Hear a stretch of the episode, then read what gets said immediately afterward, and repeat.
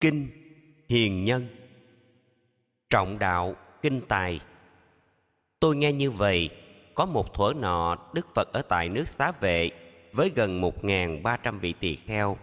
Cư sĩ tu đạt phụng sự phật pháp giữ năm đạo đức, không được sát hại, không được trộm cắp, không sống tà dâm, không hề nói dối, không rượu, ma túy. Là người hiểu đạo, ông thích bố thí, cứu giúp kẻ bần vượt qua khổ đau người ta tặng ông hiệu cấp cô độc, nghĩa là cứu giúp những kẻ cô đơn khốn cùng, bất hạnh. Từ khi gặp phật, cư sĩ tu đạt muốn xây tu viện cúng phật và tăng. Tìm khắp xá về ông chỉ ưng ý khu vườn đẹp của thái tử kỳ đà. Hơn tám mươi khoảnh, cách thành không xa, cảnh trí đặc sắc. Vườn nhiều cây xanh, hoa trái xum xuê, ao tắm tiện lợi, giếng nước sạch sẽ không có kiến bọ, mũi ruồi độc hại. Cư sĩ tu đạt đến gặp kỳ đà, thuyết phục mua lại. Thái tử cười đáp, thưa ông trưởng giả, nếu ông lót vàng phủ kính vườn tôi tôi sẽ bán ông với giá vàng đó. Cư sĩ tu đạt vui mừng đồng ý, liền sai giai nhân, đem xe chở vàng cùng nhau lót vàng. Trong vòng vài giờ, hơn phân nửa đất, động lòng thán phục thái tử kỳ đà lặng nhìn ngẫm nghĩ. Chắc phật thích ca đạo đức siêu tuyệt, triết lý thâm sâu, nhân cách vĩ đại, trí tuệ tuyệt vời, mới khiến ông này trọng đạo kinh tài, đời chưa từng có. Vô cùng cảm động thái tử chia sẻ, thôi thôi đủ rồi, đừng lót vàng nữa, tôi xin đề nghị chia phần công đức, vườn đất ông cúng, lập tu viện lớn. Cây trái tôi dân cúng phật và tăng vô cùng mừng rỡ, tu đạt đồng lòng. Hai người từ đó thành bạn tâm giao, cùng xây tu viện kỳ viên trang nghiêm, hiến cúng cho phật. Đức phật tiếp nhận, lập đạo tràng lớn, đào tạo tăng đoàn, cả hàng ngàn người, giáo hóa chúng sanh không hề mệt mỏi. Từ đó tu viện có tên gọi là tinh xá kỳ viên, gọi đủ kỳ thọ cấp cô độc viên.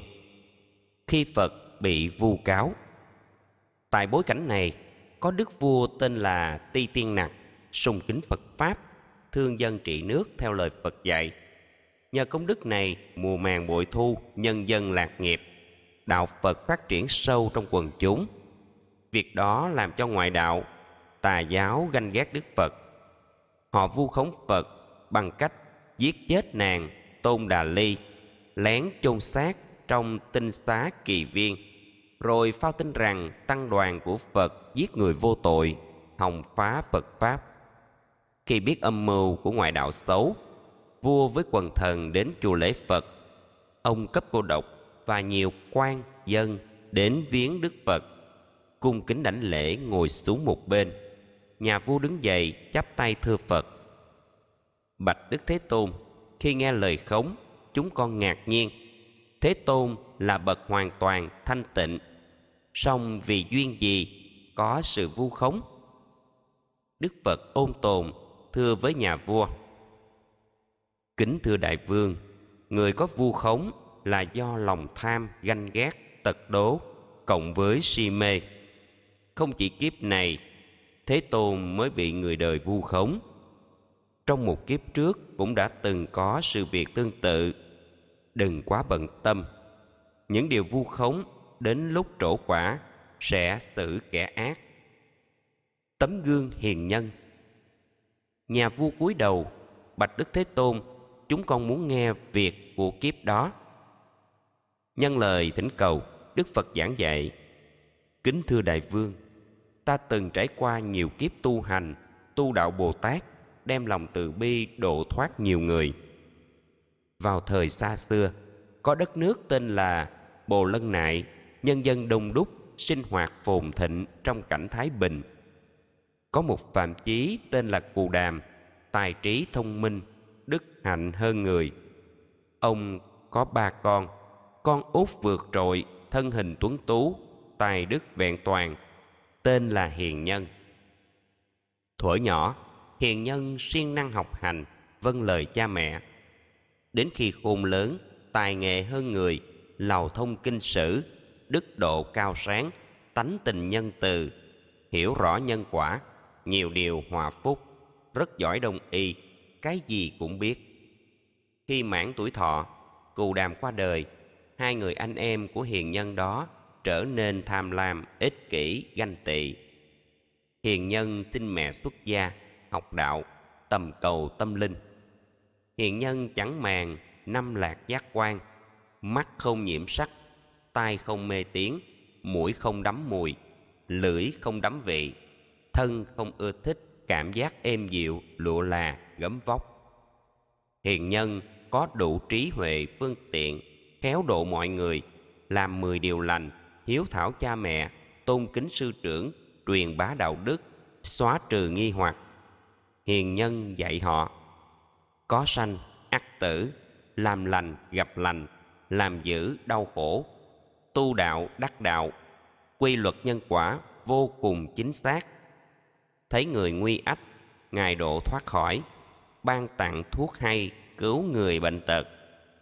Hiến tặng tài vật cho người đói khổ. Ở chỗ thiên tai, giúp người bình an, tái dựng cơ nghiệp.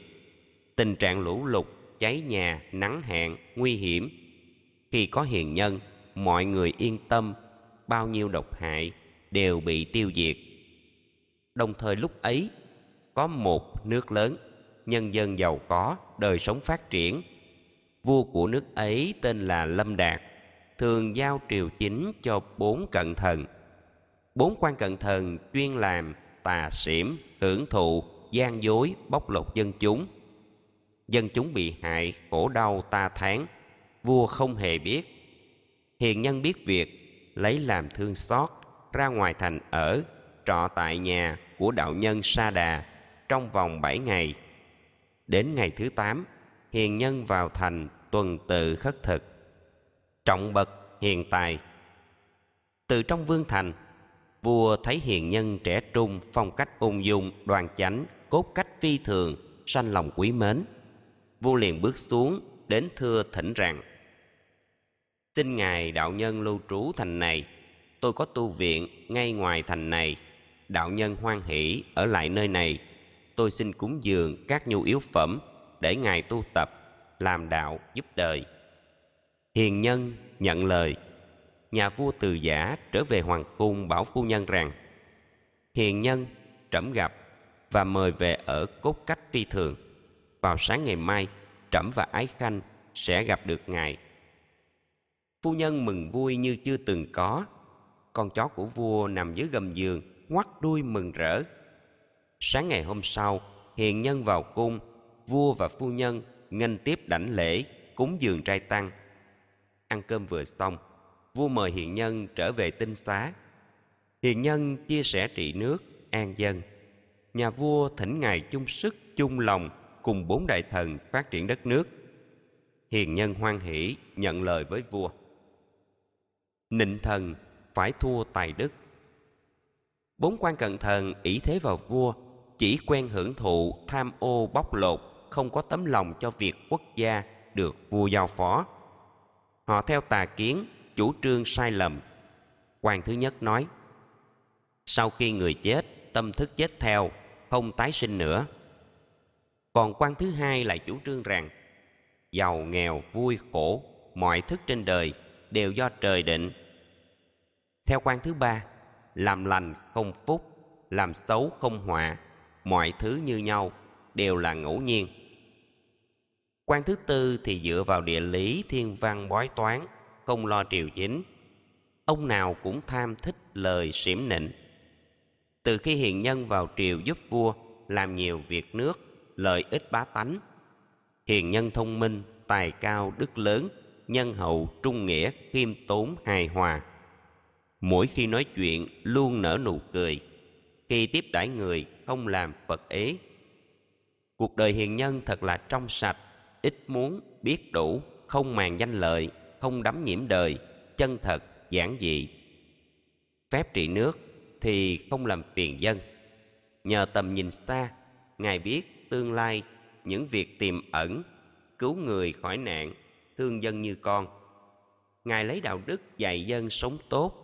Ngài khuyên mọi người từ bỏ rượu, thịt, không nên săn bắn, bắt cá, giết chim cá, không nên sát sinh, trộm cắp, dâm ô, dối trá, văn tục, dèm xỉm, đánh lộn, gian nịnh, ganh ghét, gây sự, giận dữ, yêu nghiệt, nghi ngờ. Nhờ có hiền nhân nhân dân trong nước trở nên hiền lương, đất nước thanh bình xã hội phát triển, hại nhau bằng vu khống. Từ khi hiền nhân phò vua giúp nước, các việc triều chính đều rất yên ổn, đất nước thanh bình, mưa thuận gió hòa, mùa màng bội thu, nhân dân hạnh phúc. Các quan trên dưới không dám lộng hành phạm luật, hại dân như trước đây nữa. Cũng vì việc này, bốn quan cận thần mất dần chủ đứng, đem lòng đố kỵ, mưu hại hiền nhân. Họ hùng vàng bạc, mua lòng hoàng hậu bày cho hoàng hậu đặt điều vu khống, tâu với vua rằng, hiền nhân, có ý tư thông với bà, âm mưu hại vua để soán ngôi vua. Tin lời hoàng hậu không chịu kiểm chứng, cộng với sợ hãi, vua và hoàng hậu lập kế xua đuổi hiền nhân khỏi triều bằng thái độ sống kinh miệt ra mặt. Đầu ngày hôm sau, hiền nhân vào cung, con chó của vua gầm gừ sủa lớn hoàng hậu giả vờ, chỉ chào qua loa. Mọi cách bài biện khác hơn mọi ngày, cách thức ứng xử không còn như trước. Hiểu ra vấn đề, hiền nhân suy nghĩ. Ta không hại ai, người muốn hại ta, chi bằng lánh mặt vào núi tu hành. Để người oán mình, tất sinh thù lớn, không nên khinh thường. Thịnh suy là quy luật. Nghĩ xong hiền nhân nói lời cảm hứng. Quy luật ở đời có thịnh thì suy, có hợp thì lìa. Vô thường đổi thay, lành dữ hòa phúc, tự mình chuốc lấy. Kết bạn không tốt thì không nên thân. Thân không chừng mực, sẽ sanh khinh lờn, như múc nước giếng, múc sâu vướng cạn. Gần các người hiền tăng trưởng trí huệ sống với kẻ dốt, càng thêm vô minh. Gặp nhau thường xuyên thì sinh kinh lờn. Xa nhau quá lâu, trở nên thờ ơ. Giao tiếp với người cần có chừng mực trước sau cung kính, tình thân có hậu. Với kẻ bất lương, lối sống không thật lời ngon tiếng ngọt là để lợi dụng. Dù có kết hợp, cũng không nên tin. Vua lấy lễ nghĩa tiếp đãi trọng hậu tôi kính đáp lại, với lòng chân thành, phụng sự, hết mực. Nay vua không cần, kinh dễ, miệt thị, thì nên lánh xa. Thói đời thông thường, thương thì nhờ cậy, ghét chẳng muốn gần, không trách làm gì. Lấy sự tương kính để làm thân nhau, dùng lời khuyên tốt, giúp người xa ác. Ai không phân biệt cái nào là ác, cái nào là thiện vốn chẳng phải là đạo để an thân. Người không có lỗi thì không bày chuyện vu oan cho họ. Người muốn xa ta thì ta không nên miễn cưỡng gần họ. Tình thân đã lìa thì đừng tiếc nuối, mạnh dạn quên đi. Không tiếc cái đã mất. Hiền nhân suy nghĩ, con chim lỡ đầu nhánh bị gãy đi con biết đi tìm nhánh vững để đậu. Làm người qua lại, phải có tương quan, hà tất, phải chấp, giận nhau làm gì? Người khôn không bám cành cây đã mục. Người bị loạn ý, chẳng nên gần họ. Người muốn gieo xấu, thấy nhau không vui.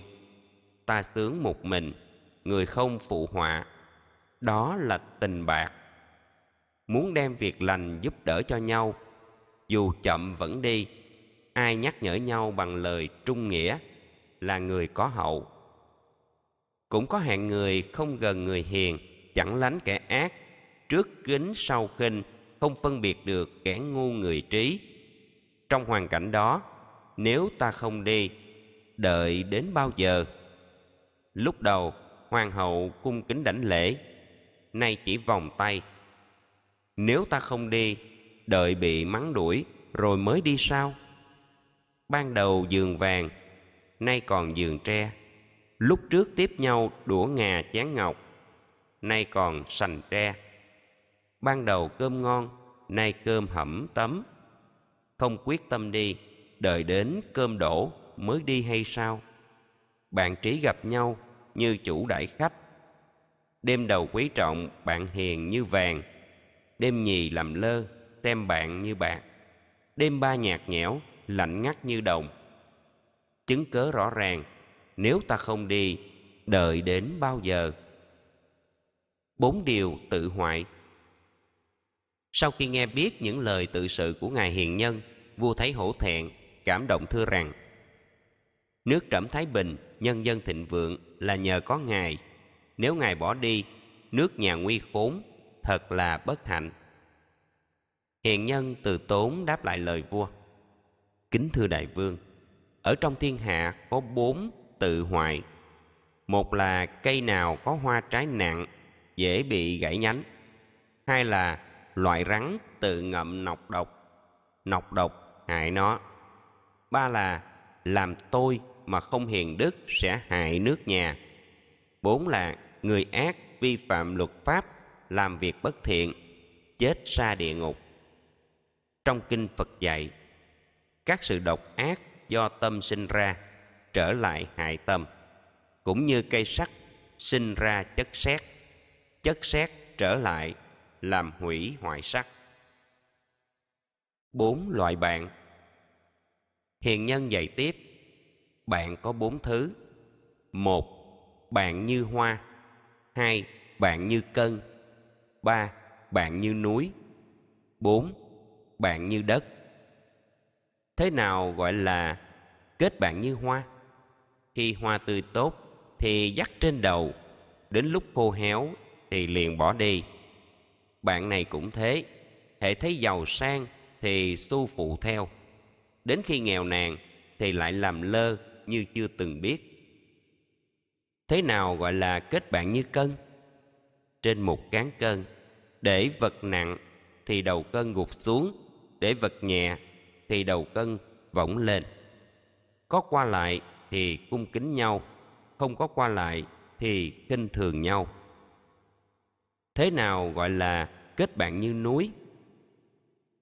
Ở hòn núi vàng, chim thú tụ về, lông cánh của chúng cũng nhờ vào đó chói màu vàng rực. Kết bạn cũng thế, khi sang cùng sang, khi vui, đồng vui thế nào gọi là kết bạn như đất. Tất cả mọi vật đều nương dựa vào đất mà được sinh trưởng. Làm bạn chân thành là để nuôi dưỡng, ủng hộ, giúp đỡ, không hề quên nhau. Bốn hạng người không nên tin. Nhà vua thưa rằng, nay trẫm nhận ra do trí hạn hẹp, tin lời dèm xỉm, khiến ngài ra đi, mong ngài quay lại hiền nhân đáp rằng, người có trí huệ không tin bốn điều. Một, bạn tà ngụy. Hai, bề tôi nịnh xỉm ba, vợ yêu nghiệt. Bốn, con bất hiếu. Vì thế kinh dạy, bạn tà hại người, tôi nịnh hại triều. Người vợ yêu nghiệt, phá nhà hại chồng.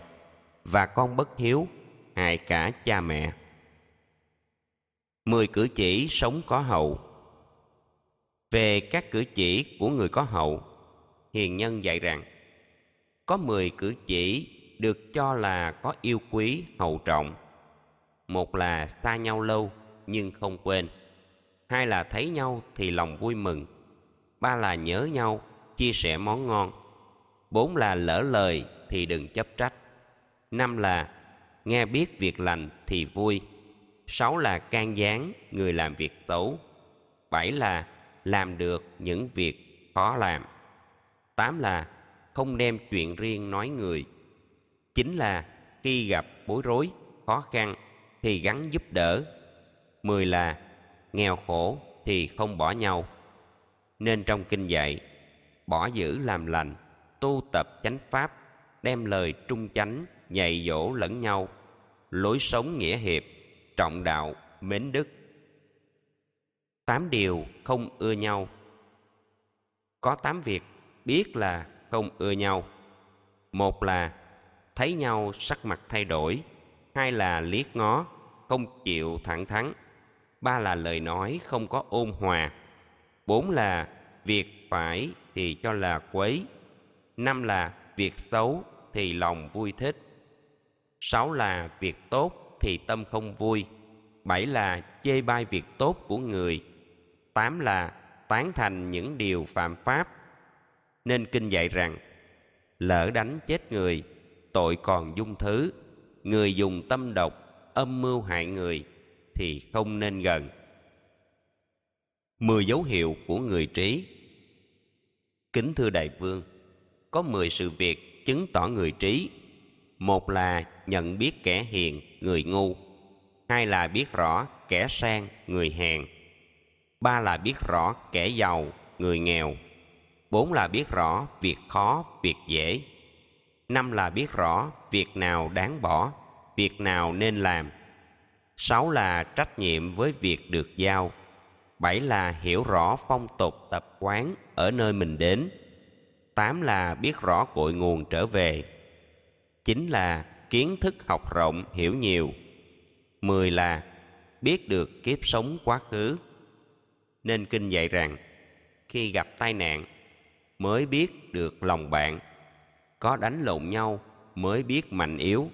Có luận nghị nhau, mới biết trí ngu. Những lúc cơm thua gạo kém, mới biết người có lòng nhân. Tám điều an ổn. Kính thưa đại vương có tám điều kiện để được an ổn. Một là thừa kế gia tài, cha mẹ. Hai là có nghề, có thể tự lập. Ba là học thức nhìn xa trông rộng. Bốn là giao du với bạn hiện tại. Năm là kết hôn với người chung thủy. Sáu là có được các con hiếu thảo. Bảy là tôi tớ chân thật, hòa thuận. Tám là lìa xa các việc xấu ác tám điều ưa thích. Kính thưa đại vương, có tám điều thích. Một là được làm việc với người hiền. Hai là được học với bậc thánh nhân. Ba là tánh tình từ hòa nhân hậu. Bốn là sự nghiệp ngày càng hưng thịnh. Năm là vượt qua thói quen giận dữ. Sáu là biết cách phòng ngừa tai nạn. Bảy là biết nương phật, pháp và tăng. Tám là bạn bè không dối gạt nhau. Mười trường hợp khó khuyên. Kính thưa đại vương, có mười trường hợp khó có thể khuyên can. Một là tham lam che mất lương tâm. Hai là tham đắm sắc đẹp ngoại hình. Ba là tham danh chạy theo địa vị. Bốn là ngang tàn ứng xử bạo ngược. Năm là nhút nhát, không dám cả quyết. Sáu là khờ khạo lừ đừ, chậm chạp bảy là kiêu ngạo, buông lung vô độ. Tám là đấu tranh, không tương nhượng ngay. Chín là chấp chặt tập tục mê tín. Mười là tiểu nhân hãm hại người tốt. Nên kinh dạy rằng, trình bày chánh pháp cho người ngu nghe, như nói kẻ điếc. Người không lắng nghe thì khó khuyên can. Mười tình huống không nên nói kính thưa đại vương, có mười hạng người mà mình không nên chia sẻ, giải bày. Một, kẻ ngạo mạn. Hai, kẻ ngu độn. Ba, kẻ lo sợ. Bốn, kẻ ham vui. Năm, kẻ e lệ. Sáu, kẻ câm ngọng. Bảy, kẻ cừu hận. Tám, kẻ đói lạnh. Chín, kẻ bận việc. Mười, là những người đang tu thiền định. Trong kinh có câu, những gì làm được thì hãy nên nói, điều làm không được thì đừng nói suông. Một lời hư ngụy, không thành tính, thì các bậc minh triết không thèm đoái hoài. Mười dấu hiệu không đoan chính. Kính thưa đại vương, có mười dấu hiệu cho chúng ta thấy người không đoan chính. Một là đầu tóc rối bời một bên hai là sắc mặt, thường hay thay đổi. Ba là lớn tiếng, nói cười huyên thuyên bốn là liếc ngó, đang khi giao tiếp. Năm là trang sức lộng lẫy, quá mức. Sáu là nhìn trộm qua kẻ vách nhà. Bảy là đứng ngồi, không một chút yên. Tám là dạo chơi đầu đường, ngõ phố. Chín là thích dạo ở nơi vắng vẻ. Mười là giao thiệp với hạng bán thân. Năm điều đáng ghét và đáng kính. Kính thưa đại vương, có năm đáng ghét. Một là ác khẩu, phun máu hại người. Hai là dèm pha, thúc giục sự đấu tranh. Ba là rầy rà, không sống hài hòa. Bốn là ganh ghét, trù rủa, chỉ trích. Năm là nói lời hai lưỡi hại người. Kính thưa đại vương, có năm tính tốt thì được cung kính. Một là nhu hòa, nhẫn nhục, tích cực. Hai là cung kính, tính tâm, chất trực. Ba là mau mắn, ít nói, làm nhiều. Bốn là lời nói, đi đôi hành động. Năm là với bạn càng lâu càng hậu. Trong kinh dạy rằng, nếu biết thương mình phải biết giữ mình. Các bậc hiền tài có chí hướng thượng, sở hậu thấu đáo, nên không lầm lạc. Mười người kính nhi viễn chi. Kính thưa đại vương, có mười loại người không mời về nhà. Một là thầy tà, hai là bạn xấu, ba là những kẻ khinh thường thánh nhân, bốn là những kẻ ăn nói tráo trở, năm là kẻ dâm sáu là những kẻ nghiện rượu, ma túy. Bảy là những kẻ có tánh xấu ác. Tám là những người không biết ân nghĩa. Chín là người nữ mất nết, hư dối. Mười là kẻ hầu ưa thích trang sức. Tám điều an vui. Kính thưa đại vương, có tám điều kiện để được an vui. Một là kính thờ các bậc sư trưởng.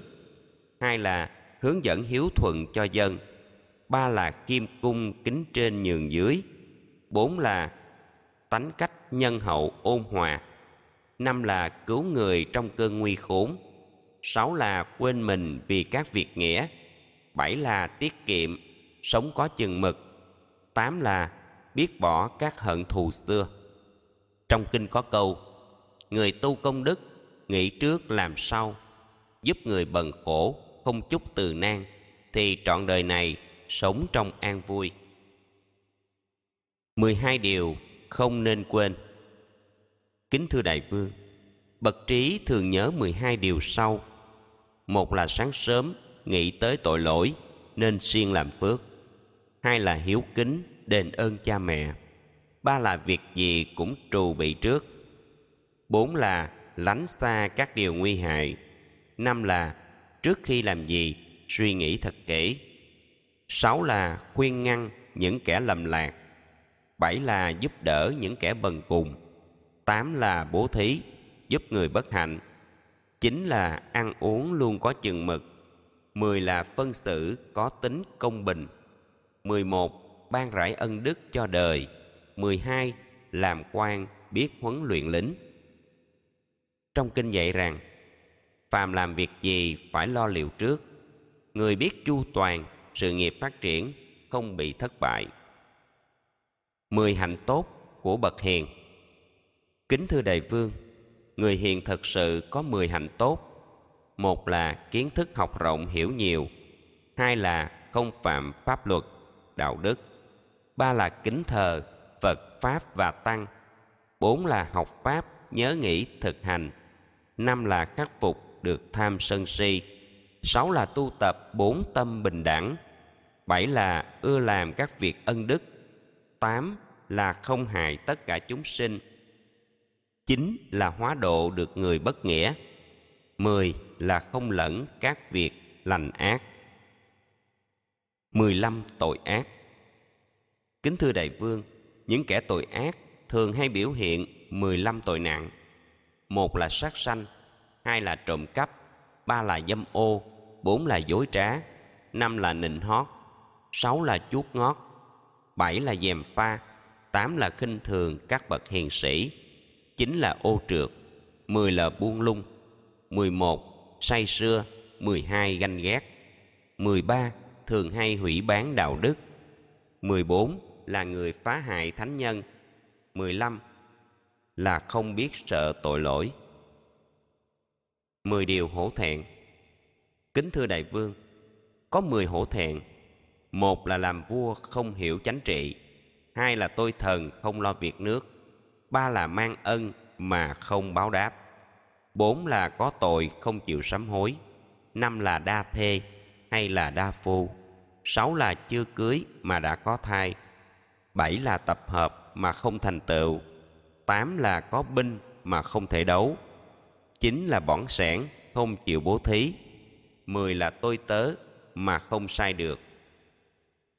Mười hai điều khó. Kính thưa đại vương, mười hai điều sau được gọi khó. Một là làm việc với những người ngu, hai là yếu đuối, đầu hàng bỏ cuộc, ba là thù nhau mà thường gặp mặt, bốn là học ít mà thích tranh luận, năm là nghèo hèn mà trả được nợ sáu là ra trận, không có tướng sĩ, bảy là trung thành với một chính thể, tám là học đạo mà mất tính tâm, chín là làm ác mà muốn hạnh phúc, mười là sinh ra được gặp phật tổ, mười một được nghe chánh pháp của phật, mười hai hiểu rõ thực tập chánh pháp. Bốn mươi lăm dấu hiệu của bậc trí. Kính thưa đại vương người có trí huệ biết rõ tường tận bốn mươi lăm việc. Một là biết cách sửa sang nhà cửa. Hai là tạo dựng không khí hòa hợp. Ba là giao thân với người xung quanh. Bốn là tin tưởng vào bạn bè tốt.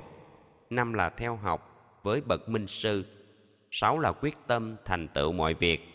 Bảy là tài trí cao viễn hơn người. Tám là tâm ý hành hướng thượng. Chín là giàu sang thì làm việc đức mười là thận trọng sửa sang tạo tác mười một có của phải mở sự nghiệp mười hai không giao thừa kế cho con tất cả sở hữu. 13. Kết bạn người hiền. 14. Không tin người mới quen biết. 15. Đừng để tiền ở quan huyện. 16. Mua bán thật thà, uy tín. 17. Dời chỗ phải nghiên cứu kỹ. 18. Đến đâu biết rõ giàu nghèo, cũng như quý tiện. 19. Giao thiệp chỉ với người lành 20. Nương tựa vào thế lực đúng 21. Không tranh với kẻ cường bạo 22. Tin tưởng phục hồi cơ nghiệp 23. Bần khổ không mong to tác 24. Có của không keo với người 25. Bí mật đừng nói vợ nghe 26. Làm vua trọng người hiền đức 27. Ăn ở phải thật có hậu với người trung chính 28 thanh liêm trị nước yên dân 29. Năng nổ, gắn lo lập công 30. Hiếu thuận là đạo làm người 31. Quý trọng đối xử ôn hòa, được mọi người mến 32. Phải dạy học trò trung nghĩa 33. Làm thuốc phải thật rành nghề, không khinh mạng sống 34. Đau ốm phải nghe thầy thuốc 35. Ăn uống phải có độ lượng 36. Của ngon chia sẻ cho nhau, không chút luyến tiếc. 37. Tài sản cho mượn, ban tặng, hãy từ tay làm. 39. Không nên vu oan cho kẻ vô tội. 40. Hòa giải, giúp người hòa hợp. 41. Kiên trì xa lánh việc ác. 42. Với người không phân giàu nghèo. 43. Ứng xử hòa thuận làm quý. 44 tự nguyện giữ các đạo đức 45. Thanh tâm cao quý hơn hết Bản chất của Niết Bàn Kính thưa Đại Vương, trong cõi đời này chỉ có Niết Bàn là cao quý nhất Vì Niết Bàn là không có sinh, già, bệnh, chết, đói, lạnh không họa nước lửa, không có oan gia, không trộm, không dục Không còn buồn khổ, không có hoạn nạn, an lạc tuyệt đối tự tại giải thoát. Bản chất niết bàn hoàn toàn an vui thanh tịnh vô biên không bị vô thường không tính điều kiện không bị mất đi. Phải chứng niết bàn trên cuộc đời này ngay khi còn sống phải dựng niết bàn trên cuộc đời này cho bản thân mình và các chúng sinh. Bệ hạ tự lo, tự tu, tự tỉnh, không làm thay được. Bệ hạ tự thương, bệ hạ tự cứu. Ứng xử của bậc trí.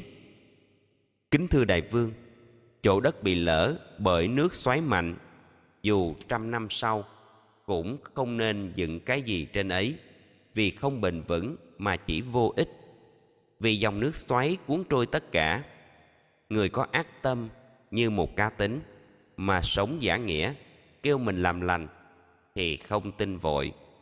Tâm ác chưa diệt, kẻ sống giả nghĩa sẽ làm ác tiếp, ta nên cẩn trọng.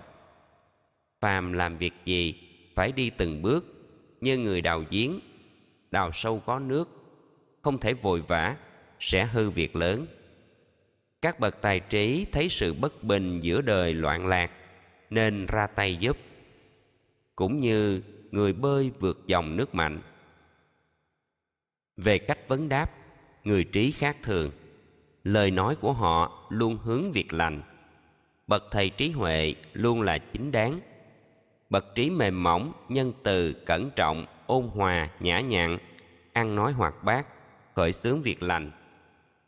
Nghe lời thấy việc của các bậc trí, tâm miệng giống nhau xem cách cư xử, thái độ giao tiếp, cách thức đi đứng của các bậc trí là không giả dối.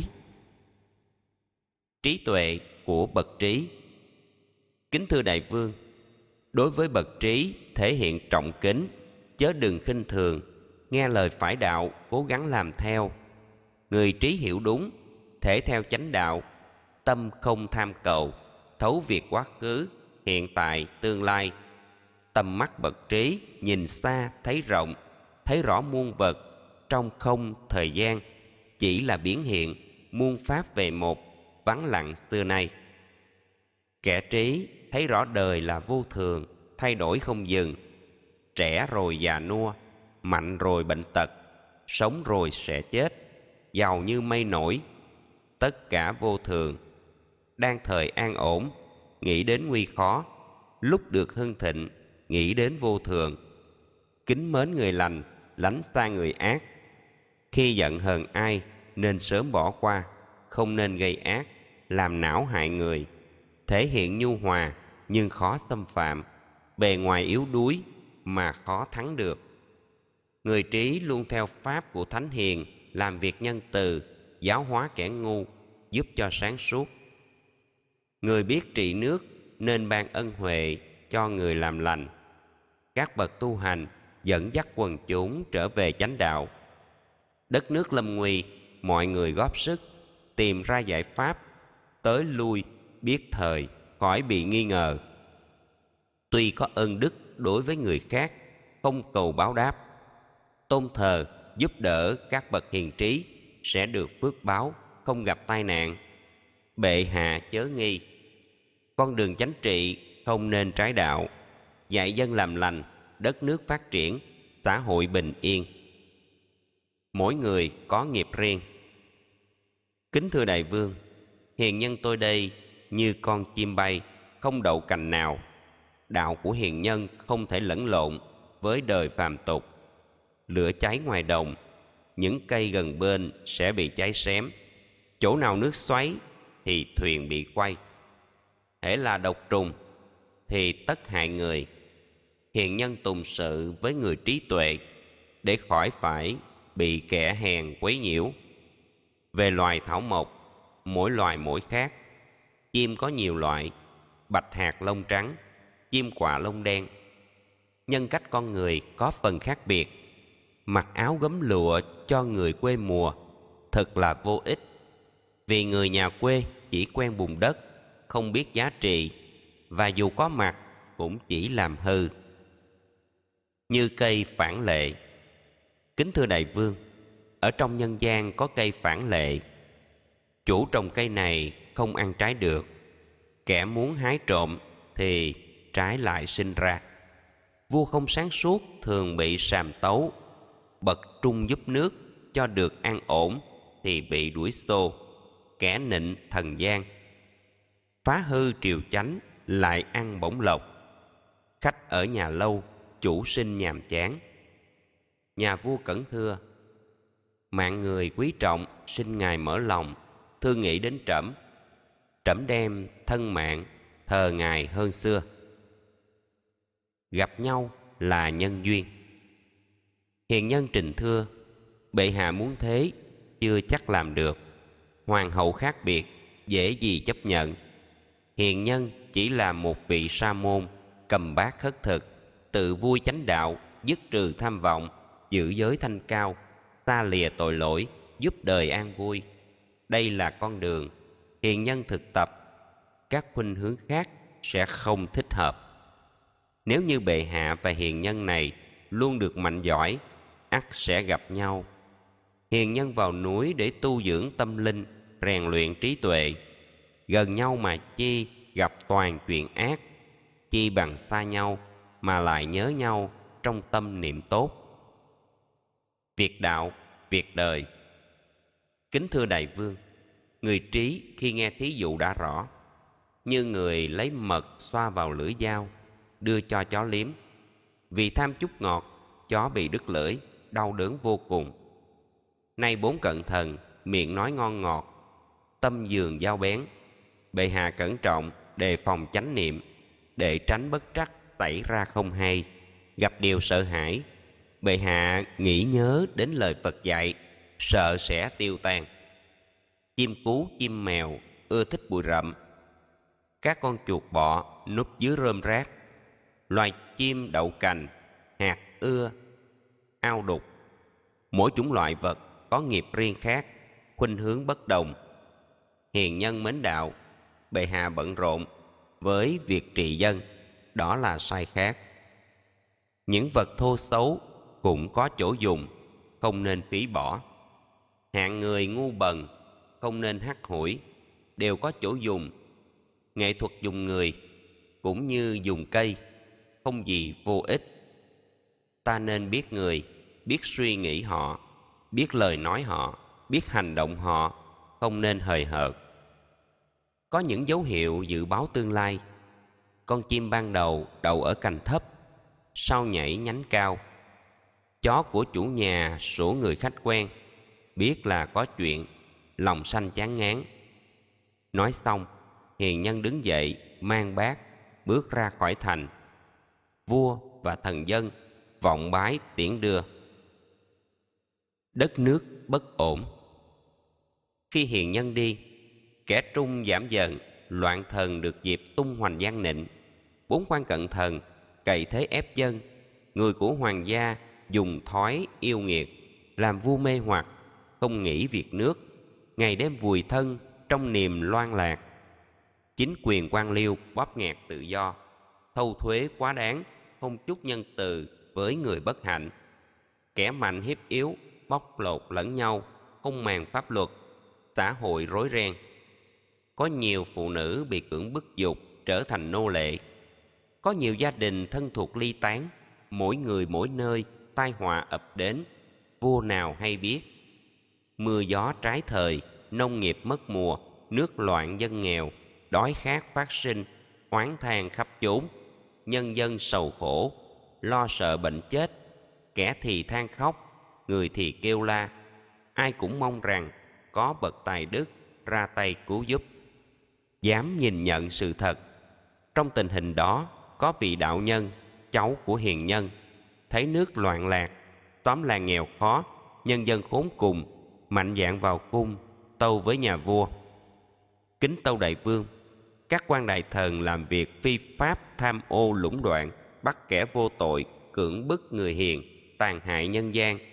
Thật vô nhân đạo, muôn dân than khóc, quỷ thần giận dữ, với nhiều tai họa cảnh khổ lan tràn, bệ hạ không hay. Nếu không sớm trừ các bọn gian thần, đất nước chúng ta không còn lương dân. Nghe qua sự tình nhà vua kinh hải đánh giá sự việc, trẫm đã lỡ dùng bốn tên loạn thần phá nước hại dân. Có khác gì cảnh, thả chó sói dữ trong bầy cừu non, thật là tội nghiệp.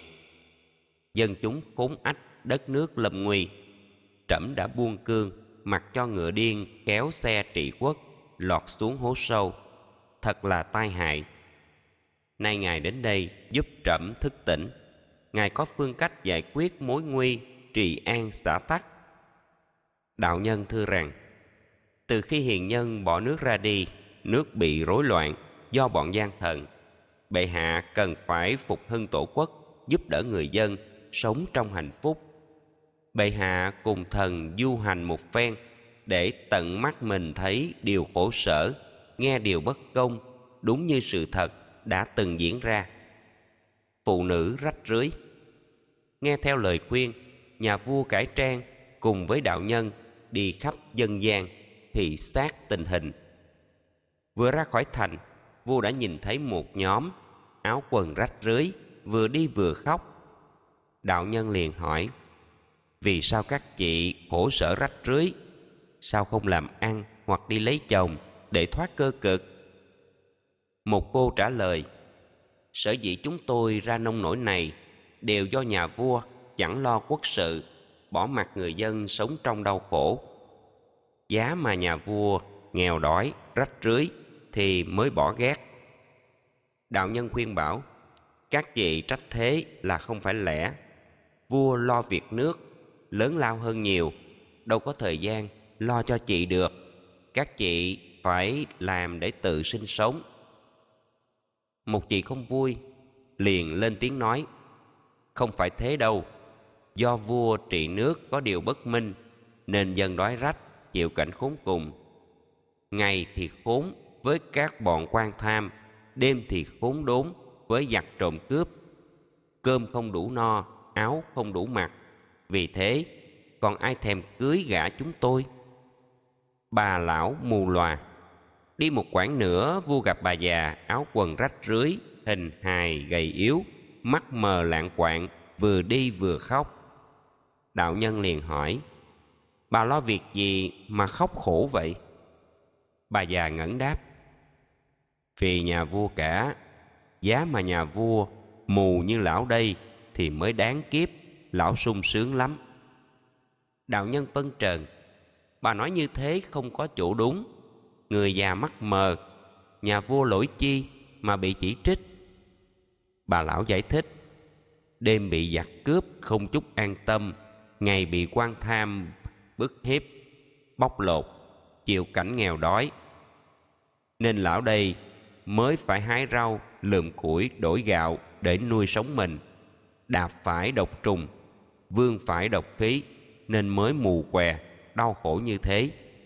Nếu không phải lỗi của nhà vua kia, thì lỗi tại ai? Bà lão bị bò đá. Đến một quãng đường, vua thấy đàn bà nghèo rách vắt sữa. Con bò đá bà bà ngã xuống đất, lòm còm bò dậy, mắng chữ lia lịa. Phải chi mày đá hoàng hậu một cái đau cho bỏ ghét. Mày lại đá tao. Làm cái gì chứ? Đạo nhân chia sẻ, bò dữ đá bà, đâu phải hoàng hậu mà bà quy lỗi. Bà lão trách móc, nhà vua không biết, chỉ dùng nịnh thần, hoàng hậu xúc xỉm, nước nhà mới loạn, quan không ngăn cướp, không giữ an ninh, nên có sự tình, người bị bò đá, đau điếng cả người. Tại nhà vua chứ ai? Đạo nhân chỉ bảo, tại bà không biết cách vắt sữa bò nên bị bò đá là chuyện thường tình. Bà lão đáp lại, không phải thế đâu. Nếu nhà vua khéo sử dụng hiền tài, hiền nhân ở lại giúp vua trị nước nước nhà thái bình không bị loạn lạc. Con chim mổ ếch. Đi một đoạn nữa, đến bên đồng ruộng, vua thấy con chim đang mổ con ếch con ếch đau đớn, lúng núp vào bùn buông lời mắng trách. Phải chi mày mổ vua một cái đau thì tao mới thích, mày đừng mổ tao. Đạo nhân bảo ếch, ngươi bị chim mổ, lỗi không do vua, ngươi phải tự vệ, không trách ai được. Con ếch đáp lời, tôi không hề mong vua bảo hộ tôi. Vua không trị nước, bỏ bê triều chính, pháp luật không minh, không chịu chỉ đạo, dẫn thủy nhập điền nên trời hạn hán, nước khô như vậy. Thân tôi bày ra, nên chim mới mổ. Con ếch lại than, nếu vua biết cách giữ đạo quyền chính, loại một người ác, lợi cho một nhà. Bỏ một nhà ác, lợi cho một làng. Bỏ một làng ác, lợi cho quốc gia. Vua không chấp chính, nên dân khổ sở, thiên hạ kêu ca. Đạo nhân tâu vua đại vương xét kỹ, trăm họ vô tội, khốn đốn khóc than, động đến trời đất. Đến nỗi con ếch còn thốt lời than. Đại vương đã thấy, kính mong đại vương sớm đuổi kẻ ác, tái thiết quốc gia trên con đường chánh, giúp cho nhân dân sống cảnh thái bình. Kính thưa đại vương, bây giờ gieo giống, mưa thuận gió hòa, mùa màng sẽ trúng, cuộc sống bình an. Nhà vua liền hỏi vậy theo ý ngài, ta nên giao phó trách nhiệm cho ai? Kính thưa bệ hạ, hãy mau thỉnh mời hiền nhân trở về. Ngài biết thời cơ, nếu trở về nước, đất nước bình an. Nghe lời tư vấn, nhà vua đi đến chỗ hiền nhân ở, đảnh lễ, thỉnh cầu hiền nhân trở về. Sau khi thăm hỏi, vua ngồi một bên, chắp tay tạ tội, thưa với hiền nhân. Trẫm vì sơ sót, suy nghĩ sâu xa lỡ hại trăm dân, nên họ oán trách. Nay trẫm một lòng sám hối nghiệp trước xin ngài bỏ qua, trở về giúp nước. Không tin nhân quả là tự mê hoặc. Hiền nhân đáp lễ, người nào có tội mà biết sám hối, thật đáng tán dương. Khi trở về cung, thấy bốn cận thần kề tai nói nhỏ, hiền nhân trình bày, người tự mê hoặc, không phân chân tà sẽ gặp khổ nguy. Mọi việc trên đời, hạnh phúc, khổ đau đều do nhân quả, không thể tránh được. Ai làm việc ác ác quả đeo bám. Ai làm điều lành, quả tốt đền trả. Trọn đời không mất. Hòa phúc theo ta như hình với bóng. Kẻ ngu chẳng biết. Hòa phúc rõ ràng, cũng như tiếng vang bám theo âm thanh, như bóng theo hình, không thể ngẫu nhiên trên trời rơi xuống. Các ngươi làm ác mà không hối cải, không thể che giấu. Trong số các vị, có người cho rằng, sau khi chết đi, thần thức chết theo, cuộc sống kết thúc. Cũng có người nói, không có tội phước với các hành động. Trong vũ trụ này, mọi việc rõ ràng, đều theo quy luật của nhân và quả. Chết không kết thúc sự sống con người có người tái sinh chạy theo dòng nghiệp. Nhân quả tốt xấu sẽ đeo bám ta, không thể khinh thường. Bốn quan cận thần nghe lời chí lý, lẳng lặng làm thinh, không biết nói sao. Nhân quả đạo đức. Hiền nhân nói tiếp, tất cả hiện tượng trong vũ trụ này đều do nhân quả. Sự sống con người đều do tội phước. Làm lành hay ác đều có quả báo như bóng theo hình. Người chết bỏ thân, nghiệp vẫn còn nguyên.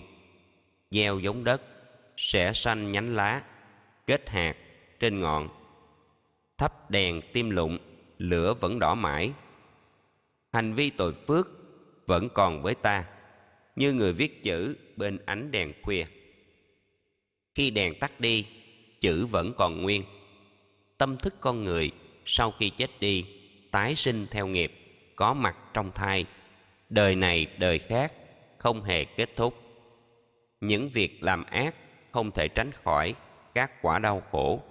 Giết cha mẹ chết không thể vô tội. Bốn quan đáp rằng, một nhánh cây nhỏ còn không nên hái, huống hồ giết chết cha mẹ của mình, sao vô tội được?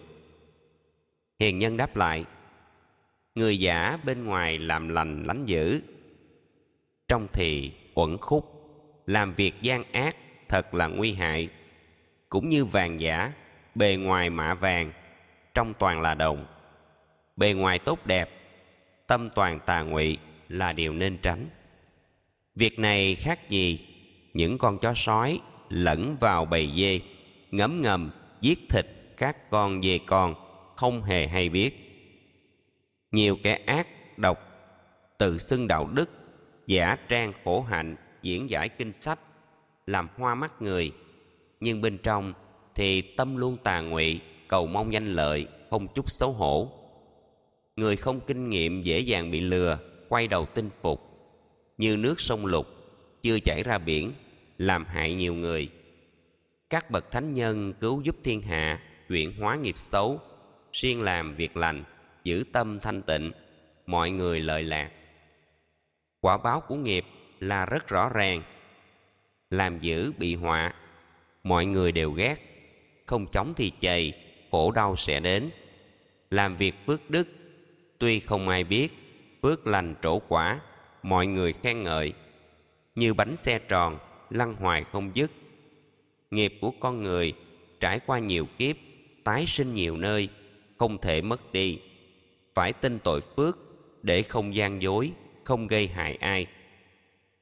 Làm người hạnh phúc, phải biết cẩn trọng, lánh xa kẻ ác, sám hối lỗi lầm. Nếu mọi người đều làm lành lánh dữ như bản tánh họ, thì trên đời này quả phước giống nhau. Song người làm ác ở đâu cũng có, nên quả sai khác. Từ nghiệp sai khác, tình huống khác nhau. Người thọ kẻ yểu người khỏe kẻ bệnh, người tốt kẻ xấu, người giàu kẻ hèn người khôn kẻ ngu, người thân tướng đẹp, kẻ què tàn tật, người đủ giác quan, kẻ đuôi, điếc, câm. Tất cả đều do nhân duyên kiếp trước. Nhân quả kiếp này mà có quả báo vô cùng khác biệt. Những người đức hạnh, trung thực, hiền lành, trí tuệ, từ bi, sống đời cao thượng, hào phú, hạnh phúc là do nghiệp lành. Nhân quả rõ ràng như một quy luật, không do trời định không phải ngẫu nhiên, không do hên xui. Hãy suy nghĩ kỹ, tất cả kết quả, dù tốt hay xấu, đều có nguyên nhân, cộng với các duyên tác động qua lại. Đừng nên lầm lạc, phủ định nhân quả, thật là bất hạnh. Thuật quản trị quốc gia. Hiền nhân nói tiếp, kính thưa đại vương, trong nước có vua vua ban pháp luật, sống thuận đạo lý giao cho người hiền, phó việc tài trí, ban thưởng người lành, trừng phạt kẻ ác. Nhờ kỷ cương này, đất nước an bình, xã hội phát triển, nhân dân hạnh phúc. Kính thưa đại vương, ngày xưa có vua tên là cẩu lạp, có ao trong thành, nuôi nhiều cá ngọt. Một quan giám ngư được vua yêu cầu trông coi ao cá. Mỗi ngày giám ngư dân vua tám con, nhưng sau lưng vua tám con khác. Biết cá bị mất, nhà vua ra lệnh, tám giám ngư nữa, giữ gìn ao cá. Tám giám ngư mới cấu kết người cũ, mỗi ngày ăn cắp thêm nhiều con nữa.